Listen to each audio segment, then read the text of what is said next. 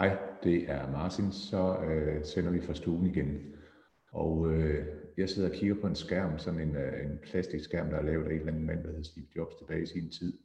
Og det kan faktisk godt være svært at ligesom bevare gejsten, bevare den her nysgerrighed til det, man laver. Fordi jeg sidder alene hele dagen, og skal egentlig sidde og være kreativ og sidde og være inspirerende for jer andre at høre. Og kreativitet, det skal vi prøve at snakke om her den næste halve times tid. Vi skal snakke om kreativitet på abonnement, og det er sådan, at man tænker, kan man få folk til egentlig at købe kreativitet og så på abonnement? Det glæder mig til at blive klogere på. Så skal vi høre lidt om vores spændende gæst, som har en spændende baggrund. Og så skal vi høre lidt om, hvordan vi andre egentlig kan omfavne den her innovative kreativitet. Og hvad er det, der sker? Fordi når vi sidder som virksomhedsejer, så bliver vi målt på KPI og en hel masse. Men det fremmer jo ikke den kreativitet, det vi egentlig synes, der er spændende, når vi vågner om morgenen. Naomi, velkommen til. Tak, Marcin. Jeg har glædet mig rigtig meget til at få en snak med dig, fordi en ting det er, at vi skal snakke om din virksomhed i Kreakassen. En anden ting det er, at vi skal snakke om dine produkter. Vi skal snakke om din måde at snakke med, hedder det medlemskaber inde med dig? Det gør det. Ja. Det gør. Men vi skal også snakke om, hvad er det, der sker, når vi egentlig bliver målt på alt muligt andet end at måle på vores intelligens og vores kreativitet. Hvad er det, der sker for os som enkelte individer, for os som gruppe, for os som samfund? Vi kommer rigtig meget ind, og vi kunne snakke timevis, men vi har også en halv time til det her. Din indgang til iværksætterverdenen, hvad er den? Jamen, det er stadigvæk nyt, det hele. Før jeg startede Kreakassen sammen med min mand i øvrigt, der arbejdede jeg i gymnasiet, hvor jeg underviste i fransk og dansk. Og det var en helt anden verden. Jeg var glad for det, men det var også en lille smule kedeligt en gang imellem. Jeg hvilede i min faglighed, og det var trygt og rart, og der var ikke, man skulle ikke tage nogen chancer. Jeg vidste ligesom, jeg kendte mine arbejdsopgaver, og dem kunne jeg. Jeg hvilede trygt i det. Men jeg fik en idé, som voksede på mig. Det her med netop kreativitet på abonnement. Noget af det, jeg synes var fedest at arbejde med som gymnasielærer, det var de her unge mennesker, som var fremtiden, og som jeg synes, det var et fantastisk forhold at have til dem. Kommunikation med dem var uvurderlig. At rette franske og danske stil var en lille smule kedeligt, men det her med de unge mennesker, synes jeg var rigtig spændende.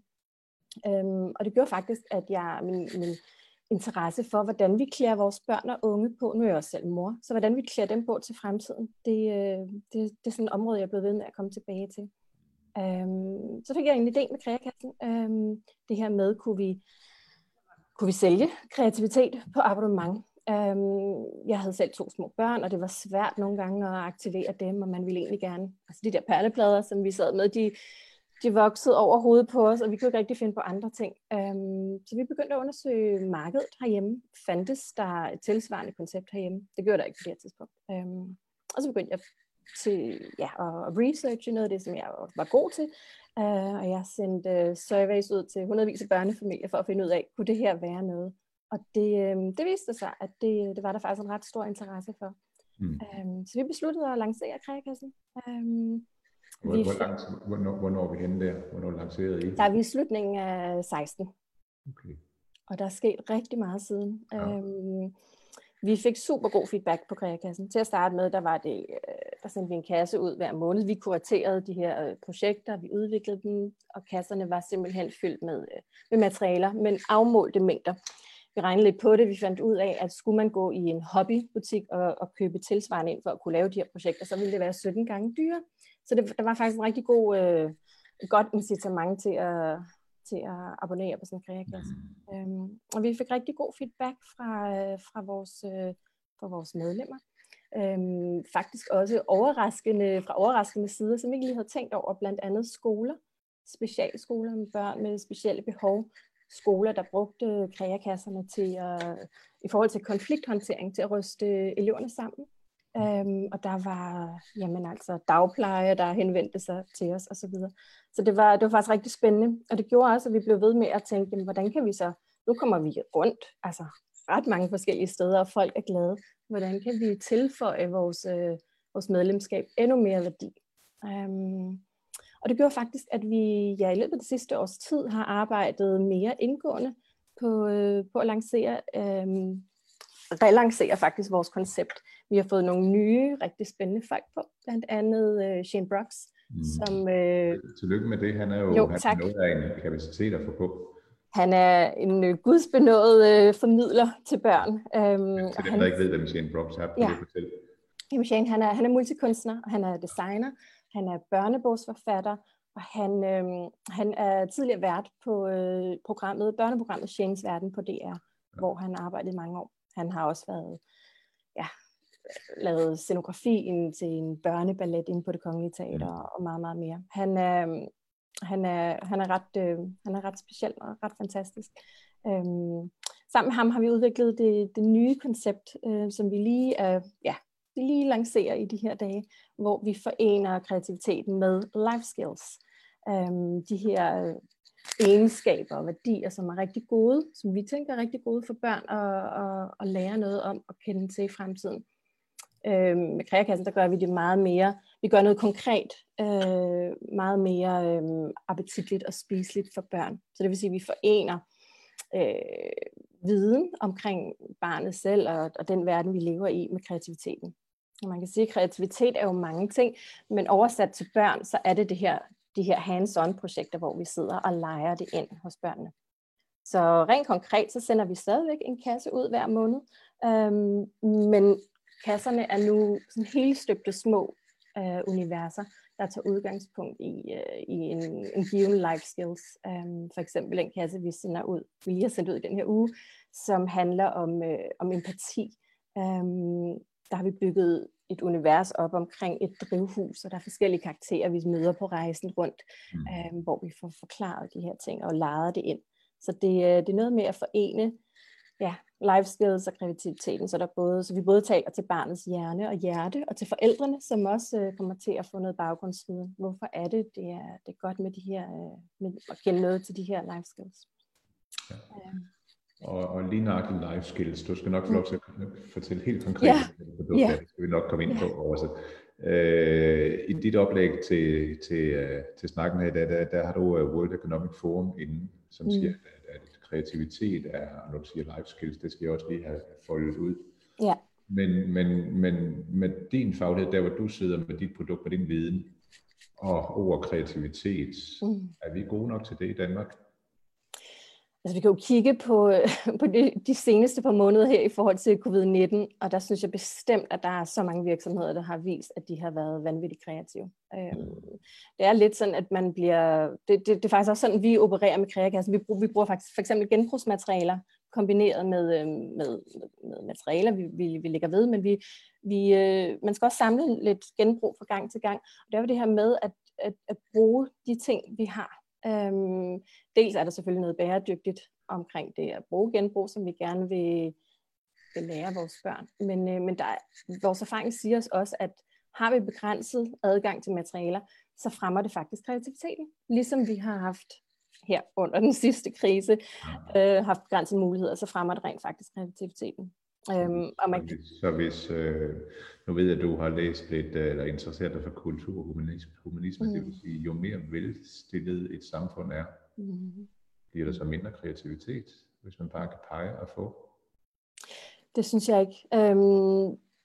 Jeg synes, altså der hvor kreativitet er vigtig, det er jo krise, det er jo krisehåndteringen, men det er også de udfordringer, vi kommer til at stå over for i fremtiden. Vi ved, at takket være globaliseringen, så har vi i dag megacities som Tokyo og Mumbai, Delhi, Shanghai osv., men vi ved også, at om 20, 30, 40 år, der kommer de her byer til at vokse med 60%. Vi kommer til at, altså jeg tror det er 80% af verdens befolkning, der kommer til at leve i de her kæmpe byer, og der kommer bare nogle udfordringer i forhold til det, både rent nationalt, men også altså infrastrukturen, økonomien, politik, det hele, men også relationer. Og som du selv sagde, så World Economic Forum har udpeget kreativitet til at være en af de vigtigste egenskaber, vores børn kommer til at konkurrere på. Vi lever i et videnssamfund, og mange af os, en stor del af os, har adgang til viden. Det er ikke der, vi kommer til at... Viden kan vi altid skaffe. Det vi ikke kan, det er de kreative, de innovative løsninger. Derfor er det vigtigt at klæde vores børn på i forhold til, ja, dels kreativiteten. For kreativiteten er jo mange ting. Vi oversætter kreativitet til det her håndgribelige, men det er jo også i virkeligheden det at finde på, det at vokse op og blive iværksætter, det at være god til at argumentere for sin sag, det med at arbejde sammen i virkeligheden også. Life skills såsom relationer, blive god til relationer, empati, viljestyrke, tålmodighed,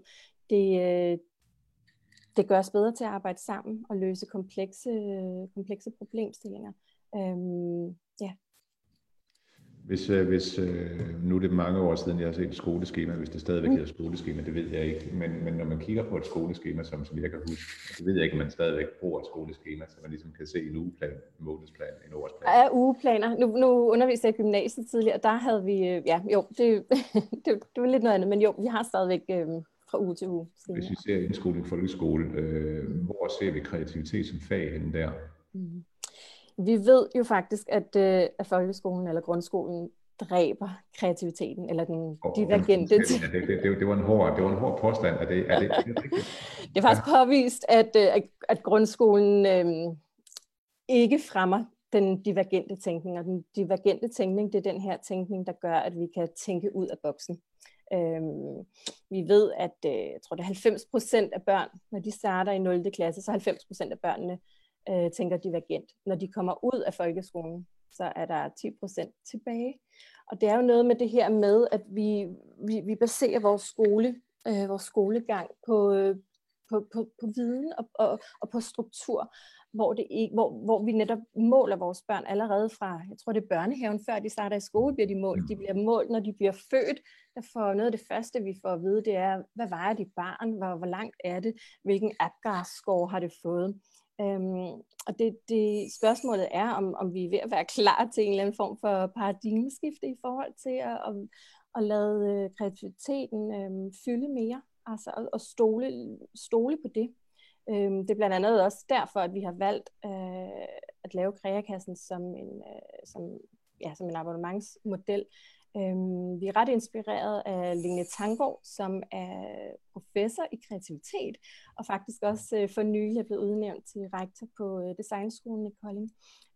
Hun har skrevet en super genial bog, flere faktisk, men hun fortæller det her med, at for at være kreativ, så det er faktisk noget, man skal øve sig på. Det er lidt ligesom en muskel, der kan trænes. Og for at tænke ud af boksen eller på kanten af boksen, så skal det faktisk ligge ret meget på ryggraden først. Man skal ligesom hvile i udgangspunktet og være klædt på til det, før man langsomt kan bevæge sig og eksperimentere ud derfra. Det vil sige, det jeg lytter på, jeg sidder sådan og nakkehånd, det rejser sig lidt om i nakken. Ja. Vi tager børnene, som er kreative, du kalder det. Men vi tager børnene, så tager du dem og putter dem ind i 10-15 år, hvor de faktisk får ødelagt de evner. Så skal det ud efter en uddannelse og gøre sig til enten på jobmarkedet eller som kreative iværksættere. Det vil sige, at de er ikke blevet trænet i 15 år i det at være kreative på tingene. Det er der i hvert fald undersøgelser, der viser. Ja. Jeg synes, det er ret spændende i forhold til, det værdisæt, vi gerne vil give videre til vores børn. Altså, når vi vælger kreativitet på abonnement, så er det også så ligger der også den her signalværdi i, at det ikke kun... I Danmark, der er vi meget... Der tænker vi klippe-klister, når vi tænker kreativitet, og vi tænker december måned, det er smadret hyggeligt, vi laver nogle musetrapper, vi fletter nogle julehjerter osv. Men i mange andre lande, der har de ligesom forstået det her med arts and crafts, og det er sådan en ret vigtig byggesten for børn, fordi at børn, man kan komme læring på det. Altså alt kan leges ind, hvis man bruger kunst og kreativitet. Man kan lægge forskellige lag på og bygge videre på det hele tiden. Og det er egentlig det, vi gerne vil fortælle med Kreakassen. Og det behøver ikke kun at være i december måned, vi alle sammen løber rundt til det ene klippe-klister-arrangement efter det andet. Men det må meget gerne blive spredt ud i løbet af året, så vi øver os i netop at tænke kreativt og finde nogle innovative løsninger på små opgaver og projekter. Jo, men jeg kunne godt tænke mig, det du sidder og fortæller her, der ligger jo en foredragsrække her. Det er jo interessant viden, fordi den hjerne, som jeg besidder, jeg tænker ikke det der, den hedder lidt krøllet, den hjerne, og vi er jo et aktieselskab, vi er jo en etableret virksomhed, vi har en etableret bestyrelse, og når vi har bestyrelsesmøder, så er der en bestemt agenda. Mm. Har du også en bestyrelse bag dig? Mm, det har jeg. Og, på dit sidste bestyrelsesmøde, hvad punkt stod kreativitet under? Ja. Det var tilbage. Jamen altså, vi har ikke, den stod der ikke. Altså den så det vil sige, det styrende organ, der står bag dig, der har du faktisk valgt ikke at have det med som et bestyrelsesnotat eller bestyrelsespunkt. Det skulle meget gerne ligge i vores DNA, så vi hele tiden er bevidste omkring de her kreative løsninger. Så det at tage det ud og... Nu udfordrer jeg dig lidt, så må jeg godt gøre det. Det må du gerne. Jeg kan se, at de fleste bestyrelsesmøder, jeg har drevet en virksomhed i 25 år, og det er primært, at man har lidt velkomst, lidt referat fra sidst, og så skal man igennem tallene, og man skal sådan have udvikling fra de sidste 3 måneder, hvad vil man gerne de næste 3 måneder, så får man et kryds, og så har man holdt et bestyrelsesmøde. Det er der altså ikke meget kreativitet i. Altså, man kan lige under eventuelt sige, at vi har også tænkt over, men det bliver ikke taget til notat. Så er det egentlig folkeskolen, vi trækker ind med strukturer og måling, vi trækker ind der? Jamen det er det jo, fordi det er jo tallene, der vinder her. Det er KPI'erne, det er alle de her ting, vi ligesom... Det er, forhåbentlig har vi alle sammen forskellige kasketter, vi kan tage på en gang imellem. Jeg er ikke dygtig til tal og til KPI'er og alle de her ting. Det er der heldigvis nogle andre, der er. Og når vi sidder til bestyrelsesmøde, så er det bare en anden kasket, vi tager på. Men det, du har ret. Jeg synes faktisk, det er en interessant tanke. Det kan godt være, at vi næste gang skal udfordre hinanden lidt på det. For et par år siden, jeg har været i det her innovative hjørne i hele min tid, prøv at tænke lidt ud af boksen. Der mødte jeg en gut, som havde holdt et bestyrelsesmøde, og i stedet for en referent, så havde de en illustrator inde, og så tog de hele den ene væg som tegning. Så alt det illustratoren opfangede under bestyrelsesmødet, det var lavet som tegneserie. Fantastisk. Fremover så lavede de en lille tegning ud, der kom ud som bestyrelsesreferat til deres medarbejdere. Og det er jo i min verden, det er jo en dejlig tilgang til, når vi nu skal måle, når vi nu vælger at køre vores virksomheder. Så vi begrænsningen ligger faktisk kun i os selv. Det synes jeg faktisk er super spændende. Vi lærer jo på forskellige vis. Altså er man meget visuel, så er det jo... Vi har holdt i egen virksomhed i eventer. Vi har holdt 2 bestyrelsesmøder nu på Zoom. Og jeg må indrømme, at det minimerer. Vi kommer fra nord og syd i Jylland, og vi minimerer en times kørsel fra Sverige især. Og det vil sige, at i stedet for, at vi bruger tiden på landevejen, så bruger vi 2 timer koncentreret på et online medie. Og jeg synes personligt, at det faktisk er, det er jo ikke en kreativ, det er jo egentlig bare en digitalisering, en anden måde at bruge den tid, vi brugte på før. Det er tidsoptimering, kan man sige, ikke? Ja. Det giver jo også tid til at forberede sig lidt bedre på. Man er faktisk mere lyttende og opmærksom, når det kun er én, der har taletid på det her online-medie. Altså jeg er stadigvæk håbløst gammeldags og synes, det er vanvittigt svært at sidde og tale sådan her foran en skærm. Det med at se mig selv er også lidt forvirrende. Jeg håber, at... Jeg ved ikke, når vi kommer... Jeg tror, der er rigtig mange af os, der vil tage det her med Zoom-møder med, altså webinar. Det er jo super spændende, og det bliver jo kun mere og mere relevant i fremtiden. Men jeg ved ikke, om vi kommer til at... Altså, jeg vil ikke komme til at savne det, tror jeg. Jeg tror også, at... Jeg ved det ikke. Jo, altså på sådan rent tidsoptimeringsmæssigt er det super fint. Men der er også bare noget med det her med at sidde over for hinanden i kød og blød, og som jeg synes, at man mærker bare hinanden på en anden måde. Især når man er flere. Jo, men det er, når I sidder og snakker tal og sådan noget. Jeg synes, at det var bedre at gå en tur til et bestyrelsesmøde. Til hest på det, vi tager dit produkt. Hvad er det, man får? Hvor meget koster dit produkt? Jamen, det koster 249 kroner om måneden. Og hvad får man der? Ja, der får man en kasse tilsendt. Må jeg vise det her?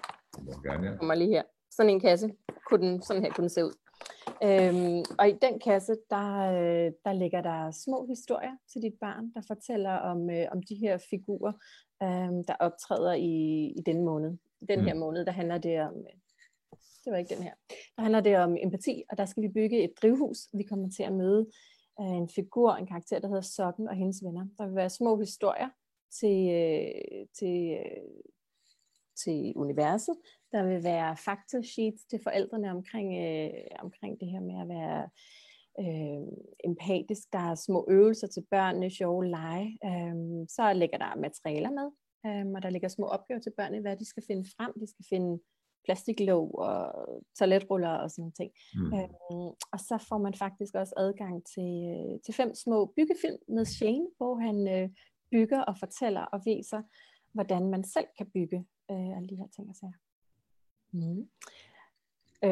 Og derudover er vi faktisk ved at bygge, vi to fik lige en kort snak omkring hele det her med community-delen, og vi er ved at opbygge en masse. Vi synes, det er super spændende i forhold til at sidde og lave partnerskaber med mange forskellige andre virksomheder. Og så sidder vi lige nu og er ved at opbygge en masse omkring seminarer, hive eksperter ind, webinarer selvfølgelig, eksperter, podcast. Vi sidder og tænker rigtig, rigtig mange ting lige nu, som vi kommer til at tilbyde os i sådan et medlemskab til 249 måneden. Og flere produkter. Så udover din kasse, der kommer, så er du ved at bygge et stærkt community omkring dit produkt. Lad os prøve at snakke lidt om community eller fællesskabsfølelse. Det har en fornemmelse af, at det betyder rigtig meget for dig. Det betyder rigtig meget for mig, ja. Men for os er det nyt. Altså man kan sige, kigger man på jer, så har I jo formået at opbygge et helt vanvittigt community bestående af folk, som rigtig mange mennesker, som I formår at få aktiveret hver eneste dag. Det synes jeg er ret imponerende. Det kommer man heller ikke sovende til, skal jeg lige sige. Det er en konstant levende organisme, der skal fodres og næres hele tiden. Men det community, det I har bygget op omkring jer, uden at vi sætter tal på, men er det en voksende skare, I får omkring jer?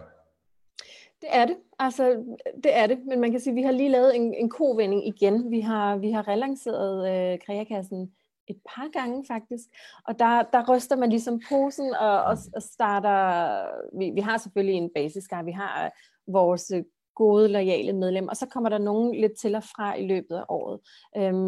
Det vi går ind i lige nu, det er helt klart vores lavsæson, det er sommerferien. Vi sidder og prøver at finde ud af lige nu, hvordan kan vi optimere, hvordan kan vi få indprintet for folk, at det her, det faktisk, det kan man sagtens lave uden for os. Man kan sagtens tage en kasse med i sommerhuset på de her lange regnværsdage, eller når børnene ikke skal være ude i solen længere. Så vi kan se, der er helt klart en årstidsvariation i forhold til det her med kreativitet. Men det er jo en holdningsændring. Det er jo et skifte, en bevægelse, vi er gået ind i for at prøve at ændre nogle ting. Ja, for man kan sige, fra at have en tanke i dit hoved, du handler på det, du starter en virksomhed, du får skabt et team omkring og får lavet en professionel virksomhed, og så til at få den, nu har du jo en god ny mand inden Mathien, men at få det ned på en flad skærm på en hjemmeside og få folk til at betale et månedligt beløb. Vi prøver lige at tage nu af det abonnementshue, vi snakker om her. Hvordan er den rejse? Hvordan er den gået fra jer? Nu siger du, I har relanceret. Hvad betyder relanceret i dig? Har I simpelthen stoppet virksomheden og lavet den om igen, eller hvordan har I gjort det? Nej, vi har ikke stoppet den, men vi har sat den på lav plus, hvor vi har måttet udvikle. Vi har måttet skulle finde hinanden i det nye team. Vi har også fået en super dygtig tredje person på, Michael Benson, som også kommer til at hjælpe os. Blandt andet med partnerskaber og retail og sådan nogle ting. Og det skete, det har været en langsom proces, ved det her med, at man dater, man taler sig varmt på hinanden og sådan nogle ting. Og så blev vi enige om en masse ting, og vi fik udviklet en masse ting, og så kom coronakrisen, og så fik vi ikke lige noget at komme super godt i gang. Men det gjorde vi alligevel på hver side, siddende på hver vores kontor. Nu tager jeg tråden, men jo, vi har... Nu tager jeg tråden, Marcin. Det var, jeg spurgte ind omkring, når du siger relancering, hvad er det, der gør? Hvad er det, der gør, at det lige stopper op, går lidt tilbage i tænkeboks og går frem igen? Hvad fysisk gør I der? Altså når du siger, vi lægger lige ambitionerne lidt ned. Hvordan gør I det i en rullende abonnementsforretning? Jamen vi har måttet holde en pause og ikke sende kasser ud til vores abonnementer eller vores medlemmer, hvor vi simpelthen bare har solgt ud af lageret, altså alt hvad vi ligesom kunne samle sammen ud med det. Fordi vi har fået en helt ny visuel identitet. Vi har fået Shane på, som er en aktiv del af Kreakassen og del af ejer også, af medejer. Så der har været en masse ting, der lige skulle falde på plads. Og det her med, vi har også en leverandør, en pakkepartner, og det er sådan lidt nogle langsomme processer i forhold til at få tingene hjem og få dem pakket. Det tager lang tid at pakke kasserne, så det er ikke bare noget med, at vi tager en beslutning, og så sker det næste måned. Det er hele tiden noget med prognoser, og hvad bestiller vi et halvt år frem i tiden og sådan nogle ting. Så der er lidt nogle gange lidt, det er lidt tungt, sådan rent logistikmæssigt en gang. Ja, det er jo, når man nu sidder som en kreativ hjerne, det går jeg ud fra, at det er dig, der så får support nu med en ny partner ind. Men det er jo lidt svært, når man sidder og gerne vil noget nu, men man ved bare, at leverandøren kan først levere om et halvt år. Altså, det er jo de lange briller, vi skal have på for at lave den her abonnementsforretning. Det er det nemlig. Det er det.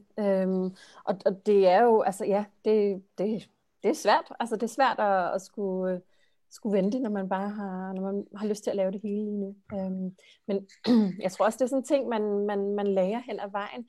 Man lærer jo enormt meget om sine svage og stærke sider, når man springer ud i noget helt nyt, som for mig har været iværksætteri.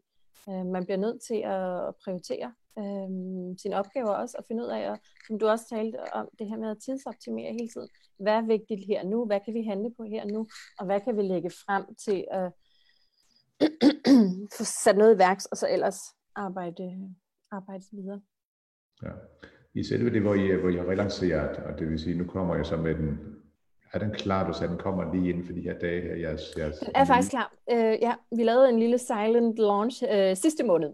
Okay. Vi kommer til at lave en masse larm her næste uge. Men jo, de nye kasser er på vej. De er allerede kommet ud, og vi har fået feedback fra folk, og vi afventer stadigvæk også, hvad siger de, og hvad siger skolerne? Der er stadigvæk nogle skoler, der også modtager vores kasser. Hvad siger børnene? Hvad siger de voksne?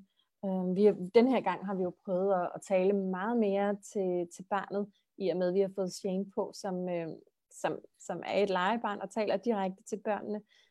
Det synes vi, det er vi smadret spændte på at høre, hvad de siger. Det hedder en version 3, kan det passe? Mm. Er det ikke også klassikeren, når man nu læser den her iværksætterlitteratur med de store abonnementstjenester, streaming af film og musik og sådan noget, at de har haft nogle ord, før de faktisk lige har fundet, at nu sidder den i skabet. Mm. Er det ikke den, du sidder med? Har du den her gode fornemmelse i maven?